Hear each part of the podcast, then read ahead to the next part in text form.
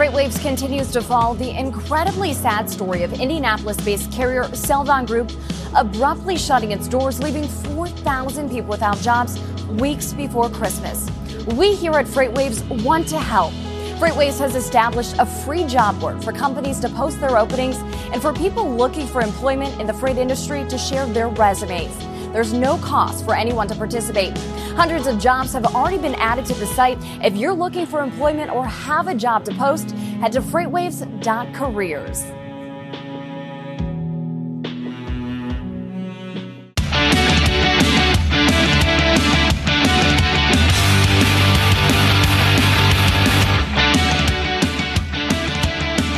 All right. Listen to that music, Anthony. Are we live? We're live. Hello. Oh my goodness.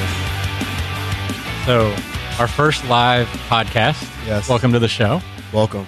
Yes. So, my name is Zach Strickland. I'm Anthony who don't Smith. know. Anthony Smith. Yes. Uh, lead economist at FreightWaves here. Zach Strickland, director of Freight Market Intelligence. Mm. Uh, and we also have our first guest. A lot of firsts today. Yeah, big big day for the uh, Freightonomics podcast. Yeah. Mike Baudendistel is going to join us for a little bit uh, here on Freightonomics, the podcast where we we would discuss basically the freight market Yeah. economics and how both of them intertwine with the overall market, and try to have a little fun along the way and make it as approachable as possible. So, Anthony is a rugby star turned economist. Played a little football back in my day. yeah, Go to New Mexico State. Go Yeah. Aggies. yeah. I mean, your record wasn't wasn't super. Let's not talk about that. Let's Okay. not talk It about wasn't your fault. We went to a bowl game a few years ago. Look at that. Yeah. Which Man. bowl game was that? The Arizona bowl game. Hmm. It was in Tucson. So we didn't have to travel very far. Saves. it- it- we went. We won. You went. You went. We won. Hey. We went and we won. That's all that matters. Go Aggies. Six six games that year. That's all you need. That's all you need. Anyway, so we got a big show today.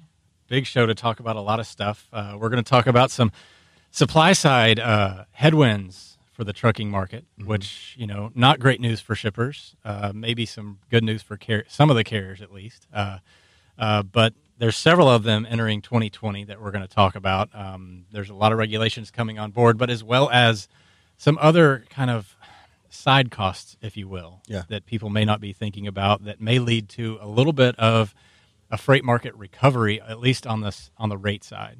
Uh. So a little bit more pricing power on the carrier end, uh, looking into the far future of 2020.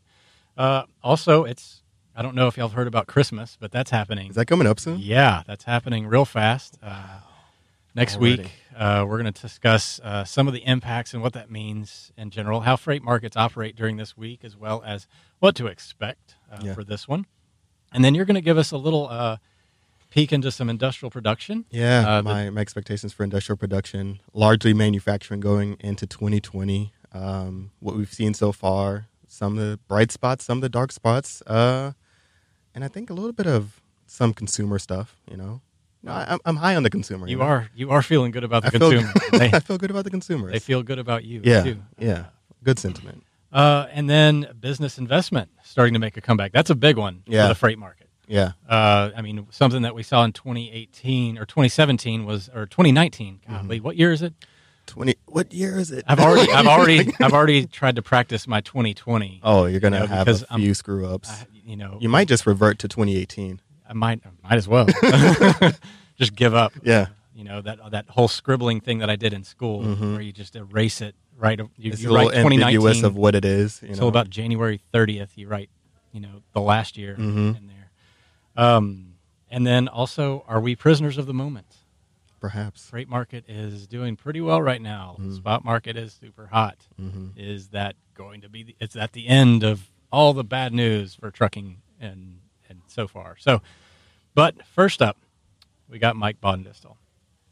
German name, right? German, that's right. Yeah, so German, Laura Fava should be able to pronounce it if, if no one else. right? Uh, so, yeah, thanks for having me on, guys. Uh, really just wanted to come on and talk about my deep dive. Uh, published that on, uh, went out Saturday morning to Sonar subscribers. It should be up on the website in a couple of days. And, and they sort of left it up, up to me as to what, you know, topic to discuss. So, tried to hit uh, what I think is really one of the topics of the hour in and around the railroad industry and it touches trucking as well. Is Well, first up, let's let's give yourself a little introduction. Talk about yourself. Yeah. Like you have a really interesting background.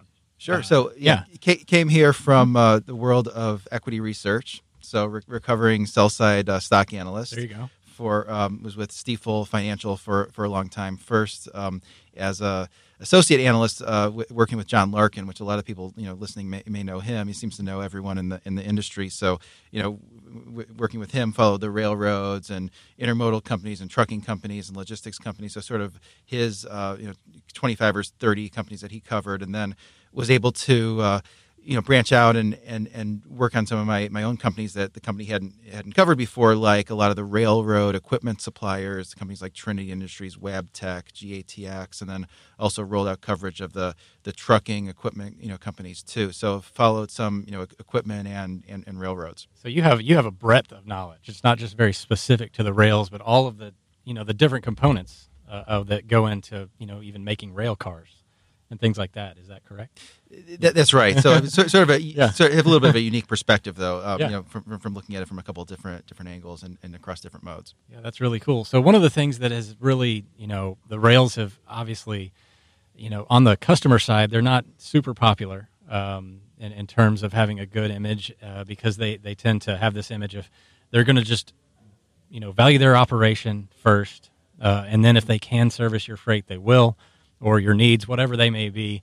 Uh, and then so that was working okay for them uh, in the 90s and, and 2000s as they really kind of came together. Consolidation happened, and you know, really they become they they became a much better or more not better but a, a, a better option in general uh, for shippers to use as they started putting on intermodal, which intermodal is of course the containers that can easily come off of a ship and then hop onto either a rail uh, car or a chassis of a truck, intermodal, hence the name. Uh, these are typically 53 footers in the United States, but also come in all different shapes and sizes. Well, really just one shape, but multiple sizes 20s, 40s, 45s, et cetera, et cetera. And the rails, you know, are losing their biggest customer in the coal industry, or they were losing their biggest customer in the coal industry as we, we come off of that. And then of course, uh, they, they, they see this intermodal sector as a real big opportunity, and it's been pop, propped up to be this, you know, savior of the rail volumes, et cetera. They really don't need it though, but your deep dive really hits hard on this because we're seeing this this pattern uh, really shift. Go ahead. Th- th- that's right. So, really, intermodal was the main avenue for traffic growth for the rail industry. I mean, the rails haul a lot of things that are not, you know, very high growth, you know, commodities. I mean, coal's a secular decline, or other things sort of move with industrial production that we'll hear from from from Anthony about. But you know, intermodal was the one area that had had, grown. Um, it really started to become you know popularized with with J.B. Hunt in about 1989 um, with with their agreement with Burlington Northern, and, and you know since that that time, it's grown about double double the GDP on, on average. So it's grown about 4.6 percent a year versus GDP about 2.3 percent. And um, really, the last few years, and, and and this year in particular, I really think that's starting to get called into question. I mean, the the, the railroads have been great stocks, um, and, and really they've done a lot of that with you know, taking you know costs out, um, really streamlining the cost structure. The um, the, the you know, employment numbers on the on the railroads about the lowest it's ever been. So it's it's really been more on the on the on the cost side, and what the what a lot of the rails have done the last you know couple of years. Uh, CSX in particular has been you know demarketing. Uh, lanes on the intermodal side that have not been you know profitable that have been less profitable csx got out of about 15% of their lanes uh, union pacific norfolk southern they they got out, out of some, some some lanes too and so this year We've seen uh, you know the trucking market take some share from from intermodal, so which is which is unusual. Usually it's it's the other way around. So this year intermodal volumes are down uh, almost five percent in the U.S. And that's that's largely due to the fact that the trucking market has really softened off of 2018. Is that accurate? That, that, that's that's right. That's certainly a part of it. Um, you know, the, the, a lot of the truckers have been uh, desperate to keep their trucks filled, so they've been able to, you know, sort of been willing to go in and, and take rates that really aren't sustainable, just in order to to, to keep that. Um, that, that truck utilized, even in some lanes that you think would be intermodal lanes, like LA to Dallas, because that's you know 1,500 miles or so. It's it shouldn't be that competitive, but it, it has been competitive this year. Yeah, and trucking, uh, of course, trucking operators are they have a little bit more competition uh, than the rail does. So, uh, what's what's fascinating to me though is how you talk about how the rails have basically said, you know what, we've hit our we've hit our price point. We're going to stick to this. That's actually a, the biggest difference in rail and trucking, and it's probably one of the reasons that rail operates at a 60 ORs, and trucking is sitting up there in the high 90s a lot of the time. But you know they have a lot of pricing discipline uh, with what they offer, and and that's that's kind of shocking to me in the way that they have most of what they do, like you know, doesn't incur a lot of cost uh, incrementally. Uh, you know, if they add three more contain or three more carloads, there's not a huge amount of cost involved in that. Uh, so adding capacity is very easy. Whereas if you were to try to add another truck to the road, there's a lot of cost involved in that, uh, specifically with trucking. So why why do you think that the rails are so more so much more disciplined, other than just the simple fact that they they can be because they basically have an oligarchy? Yeah, I mean, I think it's that last point you made. I mean, it's it's really they've they've been good duopolists. I mean, really, there's you know there's been so much consolidation sort of over the years after deregulation that you have you know two big class one railroads in the west, two in the east, two in Canada. In some cases, uh, a shipper could be captive to one to one railroad. Um, in other cases, there's you know two railroads that you know you think you'd be able to play you know one off of each other, but they both you know seem to sort of stick to their to their guns on on, on pricing and uh, you know the, the, fact that they're publicly traded. I mean, they, they have been sort of signaling to the market, okay, we sort of take our prices up a little bit each each year. Maybe that you know I'm not alleging you know collusion or, or something like that, but but but they're pretty good at just sort of not beating each up each each other uh, up over over price. you you make a good point that if you make a longer and heavier train, you know those those extra few cars, that's a very high you know incremental incremental cost. And I think you know one of the things the rails have been been doing is you know putting their you know by putting their margins ahead of say customer service i mean they're building those longer and heavier trains even if it if it takes it you know longer to, to get it to the to the shipper. I mean i think, think that was one thing that hunter harrison was was pretty big on was making the the, the, the train sort of fit his margin profile. And um, you know, even if that upsets you know you know shippers i mean it's it's sort of the, the shareholders own the company and that's the most important thing. Yeah that's that's pretty intense. The uh you know do you think that they're going to effectively you know, say these volumes continue to decline, and so, you know the coal volumes continue to decline. Is there a minimum amount of freight that they're willing to move uh, at before they start saying, you know what, we will drop our prices? Is that is there like a breaking point? Do you think, or do you think they'll just stick to their guns all the way to the end? Yeah, yeah, that's an interesting question. Um, I, I think it it you know really sort of depends on you know what you know they, they can do as far as is, is, is cash flow. I mean, at some point, you know, you would think that you know the the optimal thing that a railroad should do is is try to maximize you know operating income or, or, or cash flow and it shouldn't be about an operating ratio number right? I mean you wouldn't want to reject incremental you know business even if it's 70% or business and it dilutes your margin a little bit. If it's incremental to operating income to cash flow you should you should go after that. I mean i think there's a little bit of too much focus on the or every time the rails you know report report earnings, and I, I think they should start to, to, to get away from that. I mean, the only you know times really that, that I've seen the the rails, um, the time I've I've followed them, you know, cut rates is just in certain cases on you know coal in in the east because you know some of the export coal is a globally traded commodity that coal was not going to move uh, and was not going to be competitive with producers in other continents unless the rails cut the the, the price. In certain cases, they, they they did that. But you know, aside from that, I mean, it really doesn't seem to be in the rails um, in in the rails plans. I mean, even just at this um, latest round of Wall Street conferences, someone asked Jim Foote, CEO of um, CSX, you know, would they would he think about you know cutting the cost at this point, uh, cutting price at this point, and to, in order to attract incremental volume? And he basically said, well, the the service is so good, why should intermodal prices be less than, than, than truck prices. So it, it doesn't seem like the rails are terribly interested in, in, in doing that.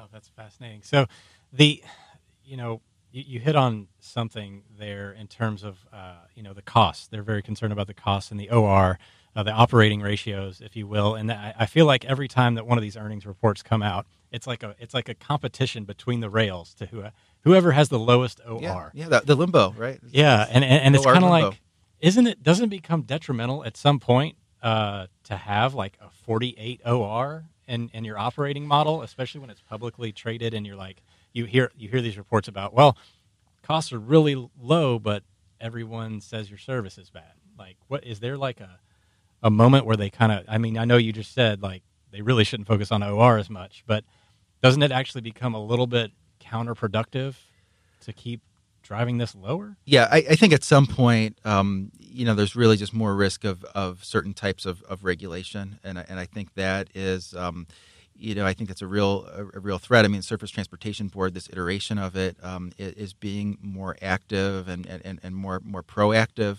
on, on, certain issues. They just, they just had a, a, you know meeting late last week to you know discuss the um, you know revenue adequacy issue, which is, is basically you know what's the railroad's cost of capital and how much is it exceeding it, and, and basically spent you know you know two days you know listening to public you know hearings on that you know in addition to all the all the prep work that goes into it. So clearly the the, the regulators there's a, there's a bigger overhang as the rails get more and more profitable and um, you know, I, I, I, think there's, you know, I don't think they can indefinitely raise, you know, prices faster than inflation, um, while service does not commensurately improve. And um, you know, you know so, so I think at some point it just sort of demonstrates that they are, are just not uh, in, a, in really a lot of competition in that market. So basically, the government will step in eventually and say, "Hey, you guys are a monopoly to an extent. Uh, you can't keep doing this."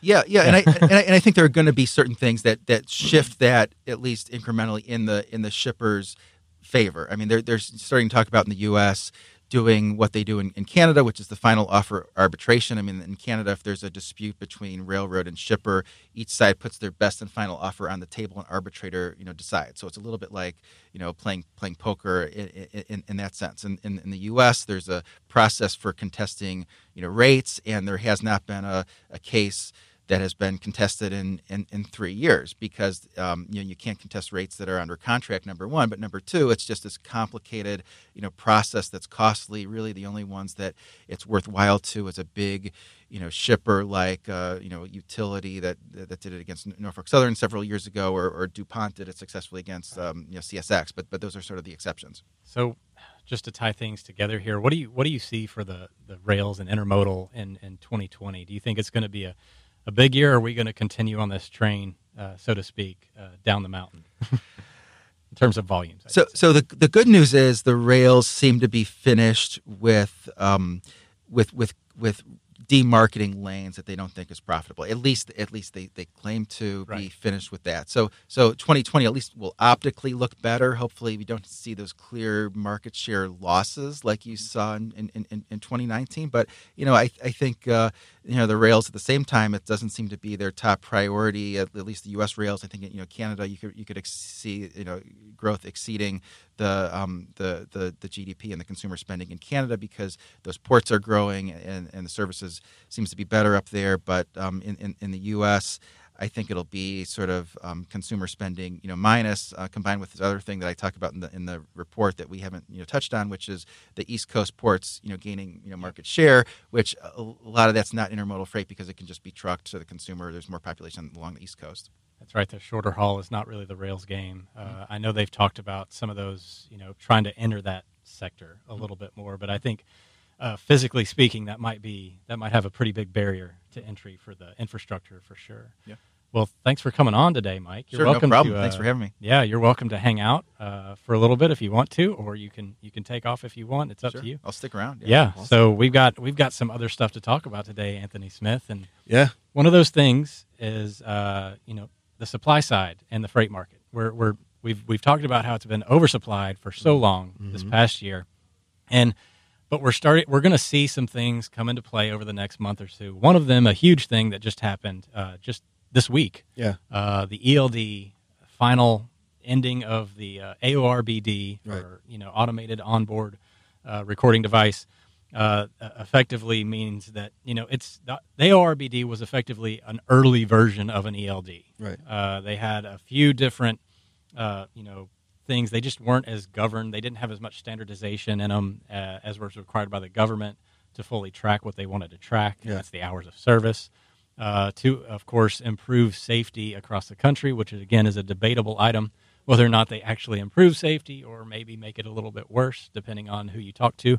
Um, but yeah, this uh, it's you know a lot of these smaller fleets. Uh, they had these old AOBRDs involved. They were allowed to use them through 2018 mm-hmm. and 2019. The hard mandate uh, didn't really apply to them because you know there's still some people that are on paper logs that have trucks that are older than 2000. Uh, the year model year 2000. Um, and you know, people have been talking about how this is going to really reduce the supply of the market. Yeah. You know, some estimates I heard as high as like five to six percent. Some have been, you know, double digits, but I, I have hard time even considering that as a, a real option. Um, and you know, coming into play, I think some of our survey uh, data that we use, Kevin Hill and his research crew does a really good job, and they talk to some people, and they're estimating about one percent Okay. of the total capacity in the market is still, you know, not uh, compliant Mhm. with the ELD at this point, one to two percent, um, and you know it's really going to be up to just them getting caught over time, Yeah. and then they'll either switch or they'll fall out of the market. Uh, there's not a big portion of the freight market. I don't think it's significant in my personal in any of the data that I've seen. It looks very small, Right. um, and if you know some of them are, I, I think to me at this point it's more of a barrier to entry than it is a supply side reduction. Gotcha. So anybody that comes on board in the future is going to now have to invest more in technology before they, uh, you know, pick up that truck. It's not Right. simply just buying a truck like it's been in the past. Yeah. Um, you have a lot more headwind there. Uh, so I think that's going to show up more over time. Uh, do you know any of the other?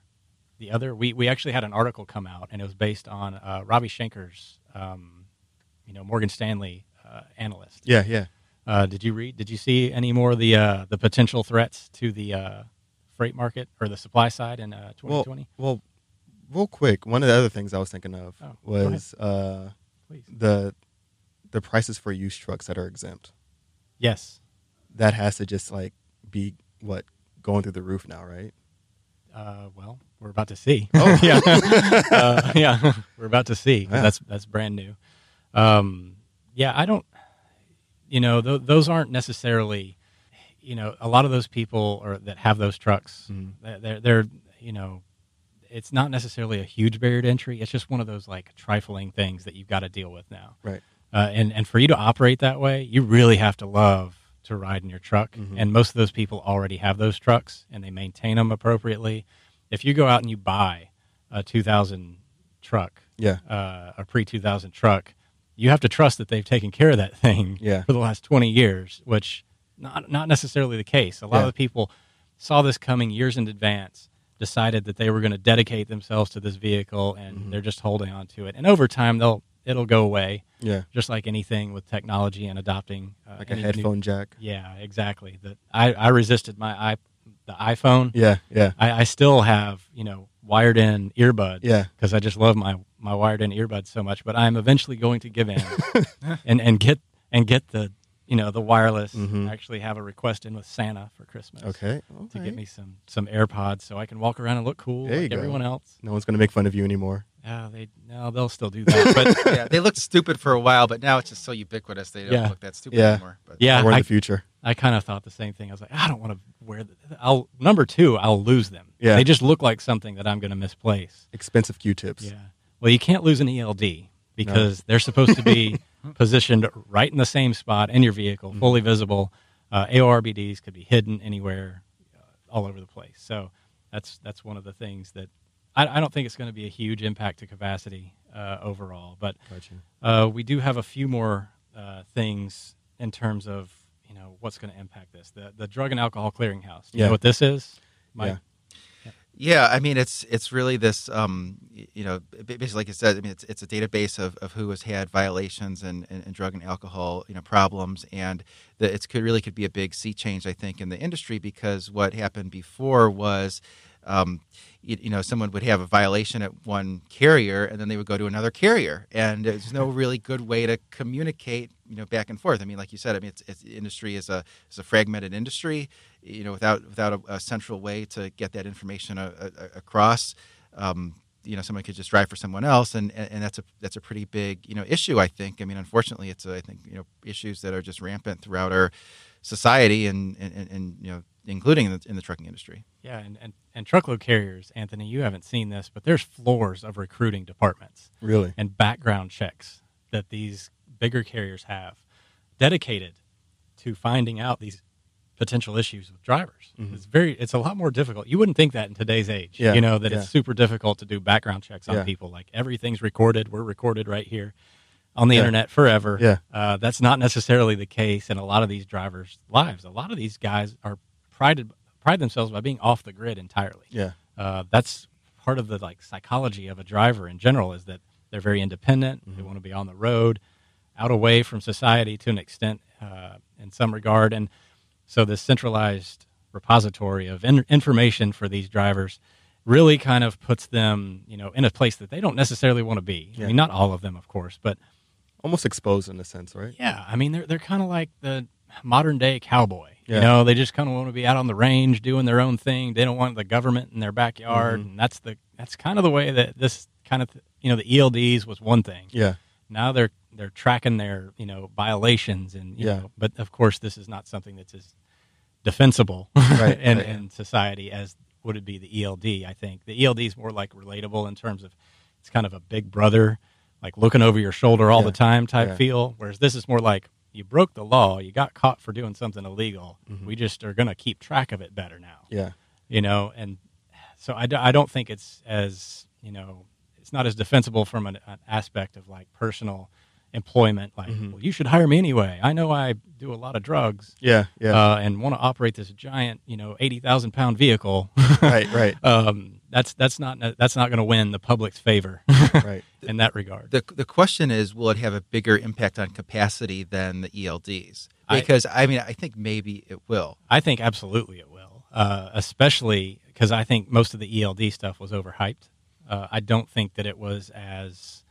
Um, that's one thing that I do disagree about. Ravi's uh, position was that you know he he basically assigned a lot of this 2018 uh, capacity disruption to an EL, the ELD mandate. It just happened to coincide with a lot of different things in the freight market. I mean, we had two major hurricanes come through the country uh, just months prior, so a lot of infrastructure that was broken needed to be fixed. A lot of uh, capacity that was just you know devoted to fixing all of that. Um, then you had an economic boom. I mean, it, nobody really knew it at the time because, as you know, the, econ- the economy is measured almost in arrears. Yeah. you know, Yeah. You, all your BLS data comes out like a month or two later, A lot of delays. and then they revise it. Mm-hmm. So nobody really knows that the economy's booming until it's already boomed, and it's like, oh, there it was. Yeah. Yeah. Um, and then, of course, uh, you know, additional investment. Uh, people were investing a lot more. We got a lot of tax breaks, uh, capital goods investment. You could see it in Class Eight orders. Uh, you could see it, but across the board, uh, most a lot of people were just like blowing their budgets in 2018 because Yeah. they got a, a lot of additional cash, Yeah. And then they got a, a reason to spend it right. on top of it. So it wasn't as uh, I don't think that that had much to do with the ELD. We were coming out of a soft year. 2016 was extremely soft. The first half of 2017, again, still soft. And it really didn't pick up significantly till the end of 2017, end of 2018. And it just, I think it all blew up. I don't think it had as much to do with ELD. So I don't think that's as big of a deal, to your point, Mike.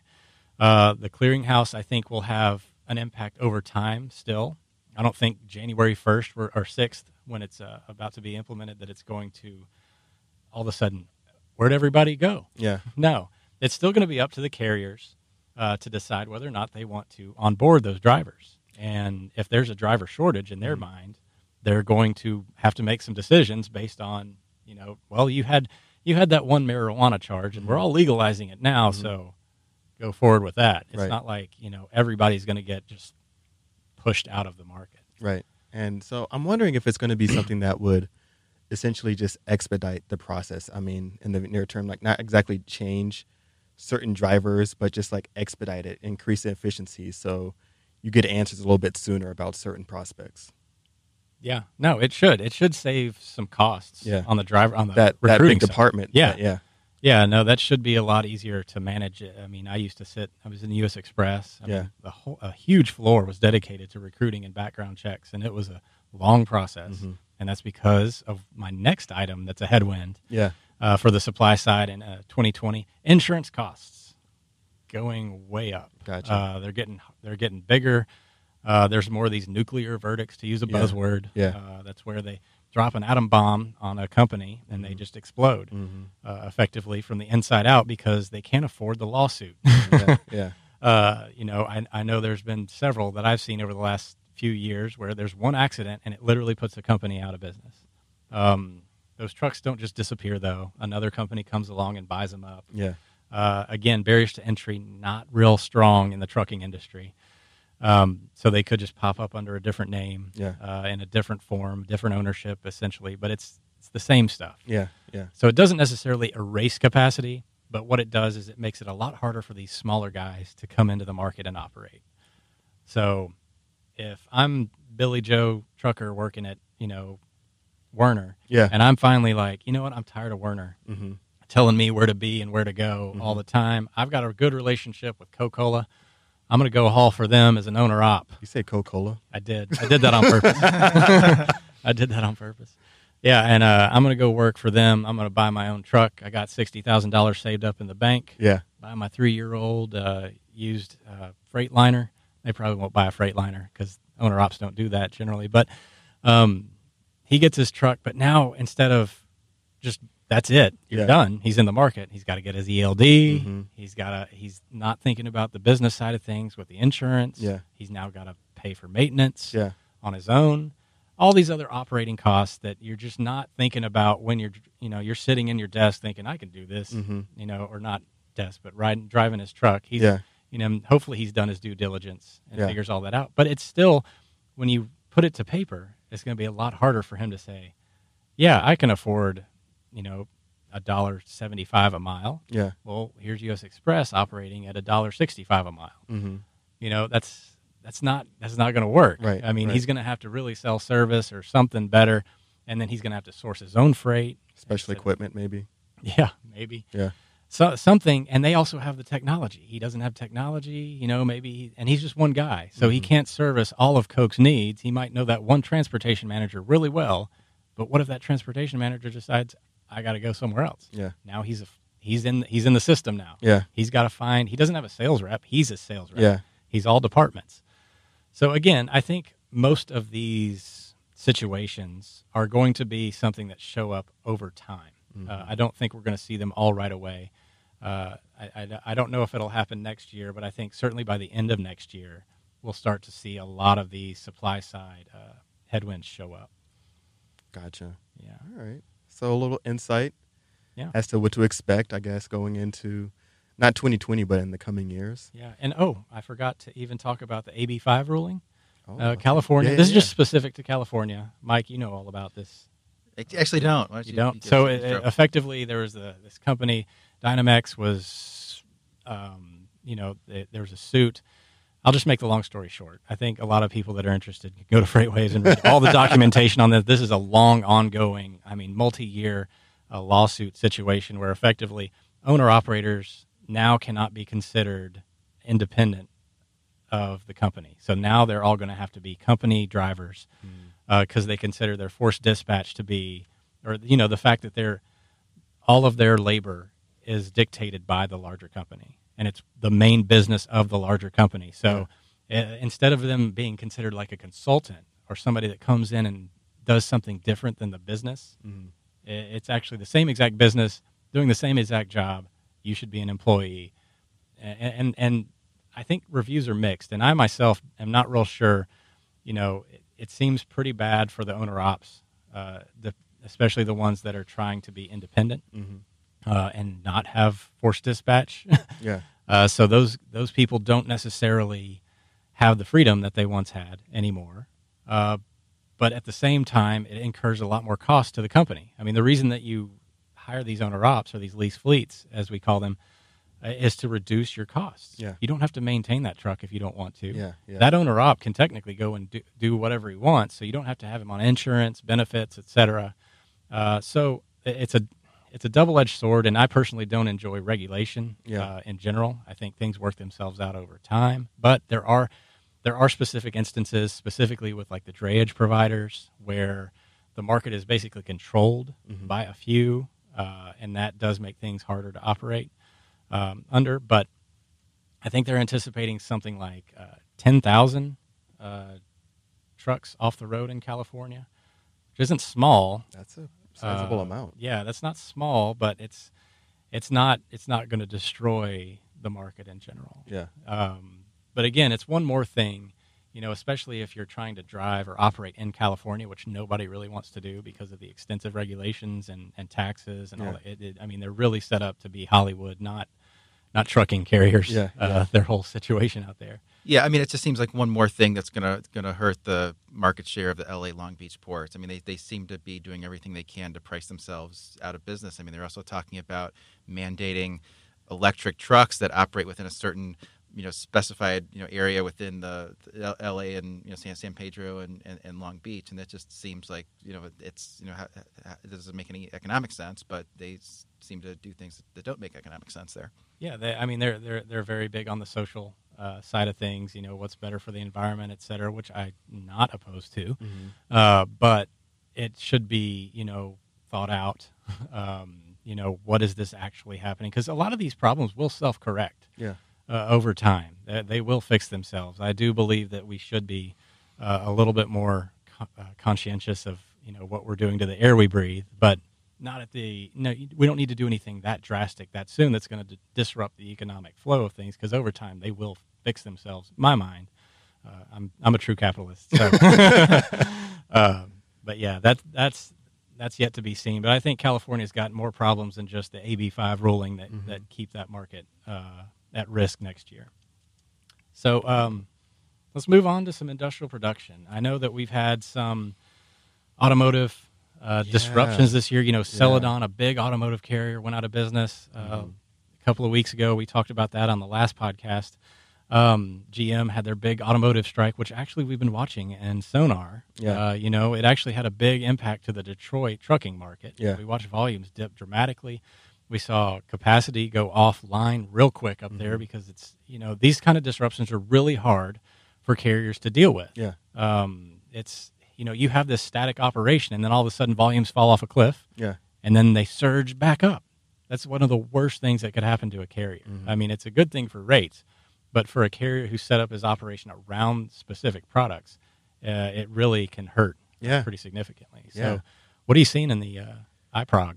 Oh, well, in the iProg, um, it was up 1.1 percent in for the for the month, I believe, and a lot of that, as you mentioned, came from that automotive aspect. And so when we're looking at uh, automotive production, motor vehicles and parts, I think it was up like some just over 12 percent, which is a double digit growth is is pretty big. But Zach, it's still down 0.4 percent year over year. Um, But wasn't 2018 just so robust? It was robust. Okay. But I just, I just, I think that speaks to how robust. I, even if it was a 12% month to month gain, that is still below the year ago levels. Um, also, I, I'm not en- entirely optimistic about manufacturing for the next two to three months here going into 2020. I think a lot of it's going to really kind of come on to I think when we see a little bit of an uptick in business investment. So we did see a little bit of rise for non-defense capital goods, um, nice barometer for business-to-business activity, and so we're seeing that. I mean, it was just one month of rise so far, so I, I do think it could be. It's a it's a nice sign. It's not indicative of a trend just yet. But when we're seeing that businesses are a little bit more willing to invest, I think that's when we see a lot more equipment being produced and, and coming online, and then that stuff gets hauled throughout the country. So I, I'm looking forward to, I think, end of the first quarter, March, April timeframe, where we start to see somewhat of a reversal for manufacturing. Um, but I, I, I'm not seeing a lot in the data right now to be optimistic Right. for manufacturing going into 2020. Yeah, and uh, one of the things that caused such a heavy uh, downward pressure on the freight market in 2016 was an industrial recession. Uh, you know, it wasn't a broader economic recession, but a lot of the goods we produced uh, were they just simply fell off a cliff. I get the price of crude, of course, fell off a cliff. That that helped a lot of that. The global economy itself was actually going through a bit of a, a struggle. Yeah. but uh, we just bought our way right through it on Yeah. on the consumer side. Thanks, consumer. Yeah. Um, uh, but, but- yeah, we are seeing some upticks also in the Class 8 uh, trucking orders. Right. Uh, I, I noticed that the other day when I was looking through the uh, van, dry van, reefer, and uh, they're all up. Now, the reefer side was not up significantly. We talked about that on the webinar yesterday. yeah, Um, surprisingly. yeah, which it does surprise me because I feel like those, uh, especially now that the tariffs, hmm we just got, um, you know, China's going to buy what, 50 billion? Agricultural products. Yeah, yeah. over the next what two years, two, three. Yeah, years, yeah. like. And so I think that's going to be a huge That bump, should but help a lot it should. in that regard. Um, so, and again, I, I kind of think reefer carriers are have a good niche. They're Mhm. insulated enough; they can charge more for their product. I see what you did there. I see what you did. so, I- I'm a little shocked there, but it is a good sign for the overall industrial uh, situation. Yeah, especially when we're looking at non-durable goods. With this, like, so one of the things about the new tariff deal, um, I was excited to see that it happened, of course, um, but I think there's still that aspect of manufacturing side. So we just spoke. It, it, it's a good good deal for agriculture. Farmers have had a rough time in 2019, um, whether it's from uh, trade regulations and whether it's from weather. Uh, they got hammered. Lots in the, of weather, Yeah, yeah. from the beginning of the year on. Um, Wet, hot, dry. and Freezing. Yeah, yeah. And so I mean, good news for the farmers out Yeah, there. Yeah, Uh, I mean, we can name all the stuff that got hit with the. Uh, I mean, the corn and the Mhm. wheat belt. Obviously, lots of flooding in the in the winter. California, uh, the harvest out there got disrupted because of the rains. It was Mhm. super wet in California this year. I know because I went Yeah. to visit Sonoma, and everything was green. yeah, The first time I've ever been to California, and it was green and also yellow. All the wildflowers were up. And This was in March, and I was like, "What?"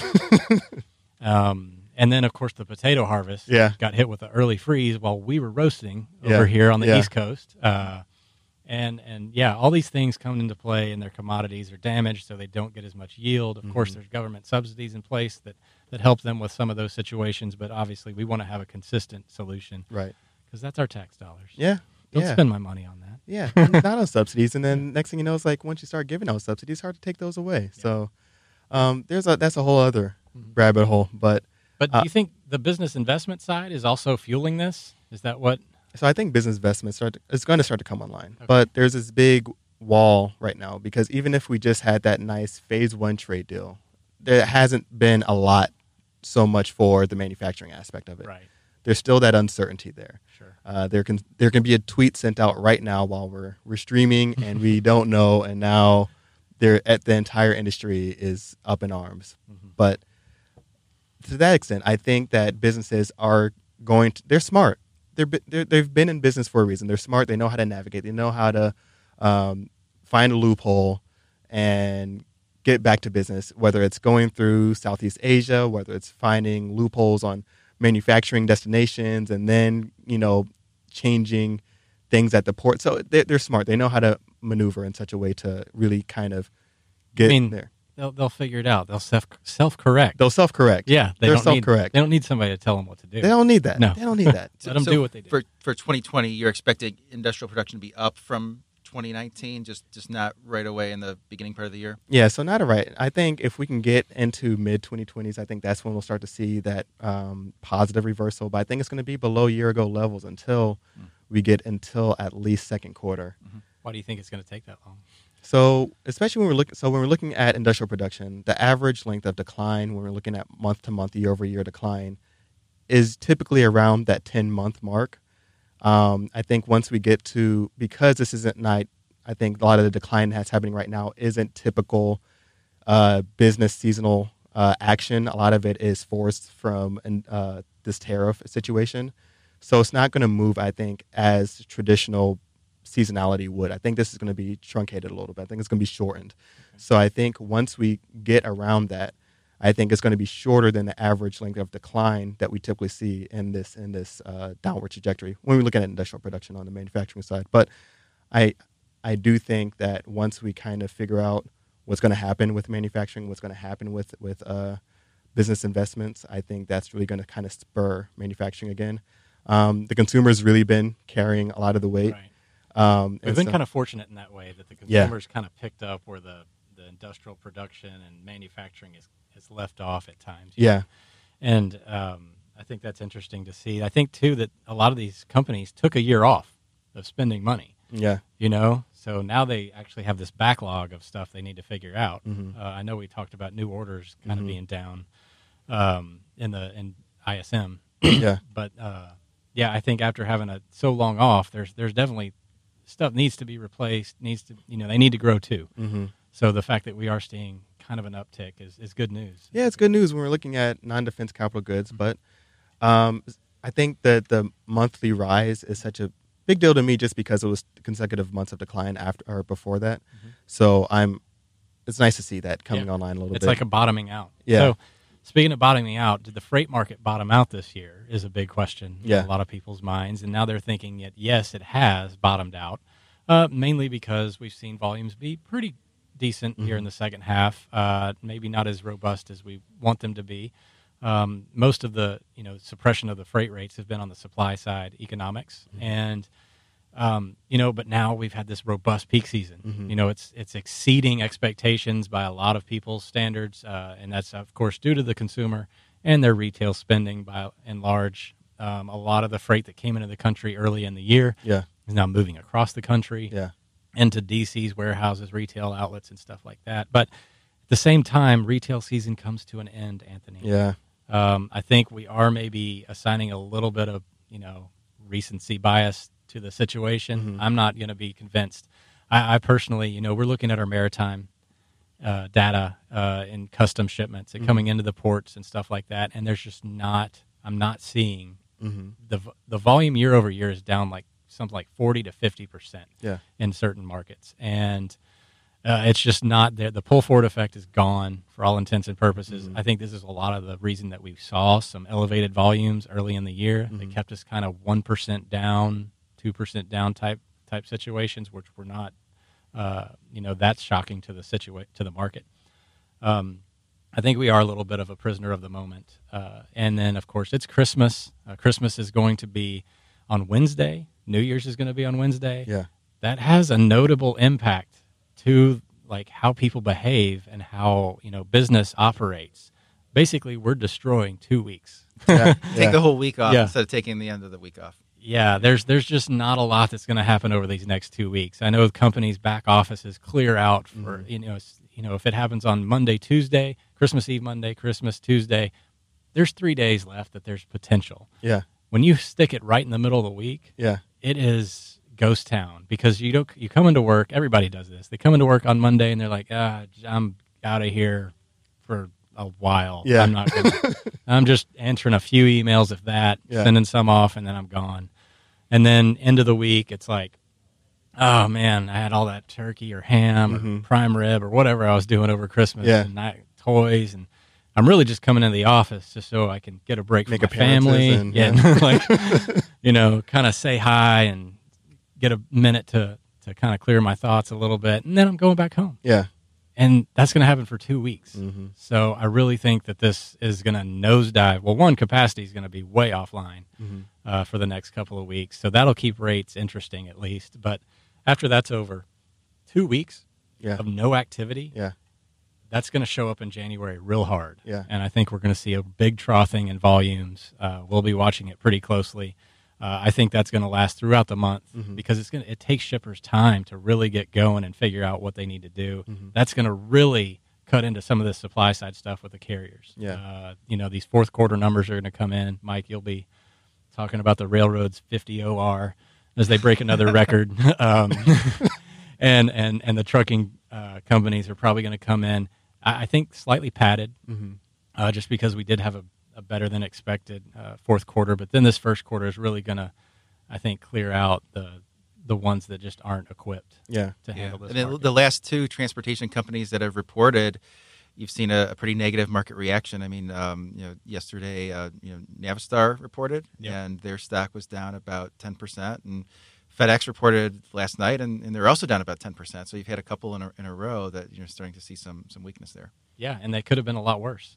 you know, yeah. And, Uh, and to your point, um, one of the things that you just reminded me of was the Logistic Managers Index uh, from Arizona State, Colorado State, Rochester Institute of Technology, Rutgers, and Reno, University of Reno, Nevada. Sorry if I forgot anyone out there. Um, they have a component that tracks uh, warehouse inventory levels, and that's down significantly um, from the year ago level. And some of the thinking is that um, even some of the companies are expecting a slower start Yep. after the pull forward, and they're they're not even filling up their warehouses like they typically would be in a November December timeframe. wow. That's interesting. I usually think of low inventory levels as a good thing for transportation because you have to replenish them. Yeah, yeah. And so usually this in this time frame they're filling up the inventory levels, but not so this time around. No, Not so much. no, Well, uh, we're running up on time for this week, but we are. we have a question of the week. Now, Anthony, you didn't watch Die Hard. Did you? haven't seen Die Hard, which is, I think, a travesty. Honestly, I'll tell you what I did, Zach. what'd you do? I, I went home last night. I pulled it up. I looked at the cover. I was like, no. You don't like explosions? I just looked at the movie cover and I was like, no, I'm done. It's literally Bruce Willis climbing through. Eh, an it didn't do it for me. It didn't do it for me. Oh my gosh! So you don't even care if it's a Christmas movie or not. So, Mike, I'm gonna, I'm gonna ask you. You've seen Die Hard. I think I saw it like when it came out when I was This a boy. amazing. Yeah, I- not recently. Okay, I'll tell you. amazing. I'll tell you something, Zach. I I don't agree with a lot of stuff you say. Yeah, that's that's that's noted. Um, but I think I agree that it's not a Christmas movie. It's a Christmas Eve movie, and that's it's outlined when I pulled up the the the movie that had awful cover. I just couldn't bring myself to rent and watch it. 1988, Anthony. It's a classic. Eh.